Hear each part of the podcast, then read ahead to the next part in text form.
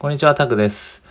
えー、僕はブログやツイッター、ヒマラヤ、えー、スタンド FM で情報発信をしております。えー、主にね、英会話学習のことだったり、まあ、自己啓発的なことだったりとかを、え今、見切り発車、フリーランスとして活動しながら、えー、情報発信しております。いろいろやっております。はい。で今日、えー、今回はですね、えー、ノウハウコレクターの7つの特徴っていうことをお話ししていこうと思います。でこれ元ネタはですね、えー、ツイッターの、まあ、黒根さんですね、趣味ブロガーという方が、えー、いつだろうな、だいぶ前ですね、これ僕は本当ツイッター始めた当初なんで、2018年7月ぐらいですね、に、えー、黒根さんという方が、えー、上、あれですね、ツイートしてた内容で僕はこれをずっとね、え保存してて、あ本当そうだなと思ってたんで、そのノウハウコレクターのね、特徴っていうのを7つ、えー、その黒根さんが書いてたことを、ご紹介します。えっ、ー、とですね、まずね、1つ目ですね、ノウハウコレクターの7つの特徴の1つ目が、えー、勉強することに逃げている。2つ目が、えー、知識が断片的でつまみ食いばかりしていると。で、えー、つ、えー、3つ目か。3つ目が知ってるけどやってない。4つ目が結果が出ないのはノウハウ不足が原因だと思っていると。で、5つ目が、えー、一番効率がいいノウハウがどこかにあると信じている。6個目が、え、常にね、新しいノウハウに目移りしていると。で、7番目が、えー、完璧主義と。はい。どうですかね？なんか心 痛いとかあるんじゃないですかね？僕はこれは本当に多いんじゃないかなって思います。勉強することに逃げている。えー、知識は断片的でつまみ食いばかりしている。知ってるけどやってない。えー、結果が出ないのはノウハウ不足が原因だと思っている。一番効率がいいノウハウはどこかにあると信じている。えー、常に新しいノウハウに目移りしている。え完璧主義。どうですかね？僕はもうがっつり当てはまってたんですけど どうですかね？当てはまってる方多いんじゃないですかね？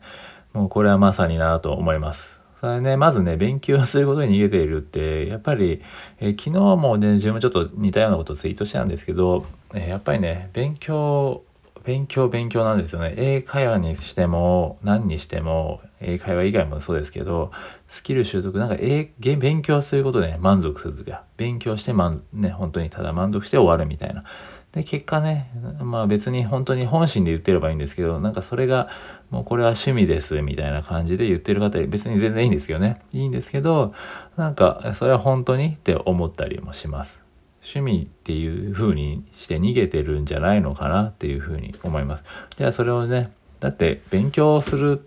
うん、勉強はもちろん楽しい人もいるかもしれないですけど僕はそんな別に勉強まあね何かに生かすために勉強するのは楽しいですけど、ね、英語もね別に点数取るためじゃなくてこうやって誰かと話すこと誰かと一緒にこう仕事したり誰かと一緒に思いを時間を共有するのは楽しいから勉強するのはその英語を勉強するの楽しかったですけど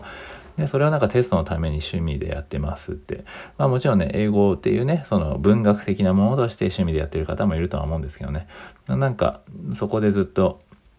じゃあそれ果たして話せるようになっているのかっていうと、まあ、別にそういうためじゃないよとは言いますけど、じゃあな、うん、まあよくわかんないですね。まあもちろんそれぞれね、皆さん目的あるんで全然いいんですけど、まあそうやってやっぱり勉強することに逃げていないですかっていうとこも、ね、一応、もう一度自分にえ語りかけてみるっていうのは大事だと思います。で、やっぱりね、あとは知識もね、断片的にいろんなものに、こう、やっぱりには情報がありすぎるんで、いろんなものに手を出して、結局何もなってないみたいなね、はい、ありますよね。あ、これもいい情報、あ、これもいい情報って、まあ、ツイッターでもよくありますよね。あ、これ良さそうないい情報がいっぱいあると、なんだろう、なんか本当に、とりあえず情報を探し、本当にノウハウコレクターですよね。ただ情報は。で、だけ入れて満足しちゃうみたいな。で、まあ知ってるけどやらないと行動に移せないっていうのはやっぱり出てますよね。でまあね結果が出ないのもやっぱりねノウハウが足りないからじゃないかっていうことでどんどんいろいろ探しちゃうんですけどじゃないですよね全然もうそんなことはなくて別に基本的なことはもうねシンプルなんですよねやることは。なんだけどやっぱりなかなか結果出ないからいろんなことはもっといい方法がないんじゃないかみたいな探しちゃうんですけどそれは結果的に効率的に悪いよねっていうとこですよね。うん、なんでねこうやって今情報がどんどん新しく入ってくる時代なんでまあ、今はこうやって音声配信もありますしなかなかねいろいろと、ね、目移りしちゃうのは仕方ないんですけどやっぱりどこかでね踏ん張ってこれと思ってやることは大事です。もちろんね一つのことに固執することは良くないですけどまずはねそ自分がこういろいろと試行錯誤してこれだってものにこう全力集中をまずしてみるっていうのはすごく大事で、まあ、これはもう自分自身もそういう経験をしてきたね、中でそう思いますし、まあ、自分も一度ねそういう何でもいろんなものに手出しすぎていまいちねやっぱり中途半端に終わるみたいな、まあ、器用貧乏って言ったらまた違いますけどね、そういうことになりかねないので、まあ、そうなってる方も多いんじゃないかなと思います。日本人の方って結構ね器用な方はやっぱ多いですけどなんかやっぱり器用貧乏な人は多いイメージですよね。あとはやっぱり完璧主義っていうのは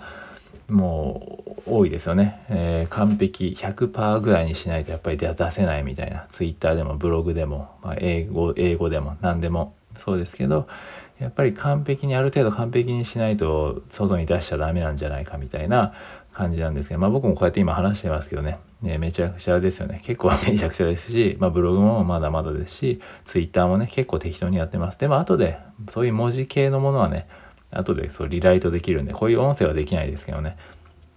まあもう消すしかないですけど、まあでもこうやってアウトプットすることで、えー、新たに、えー、自分の中に、えー、取り込めることもあるので、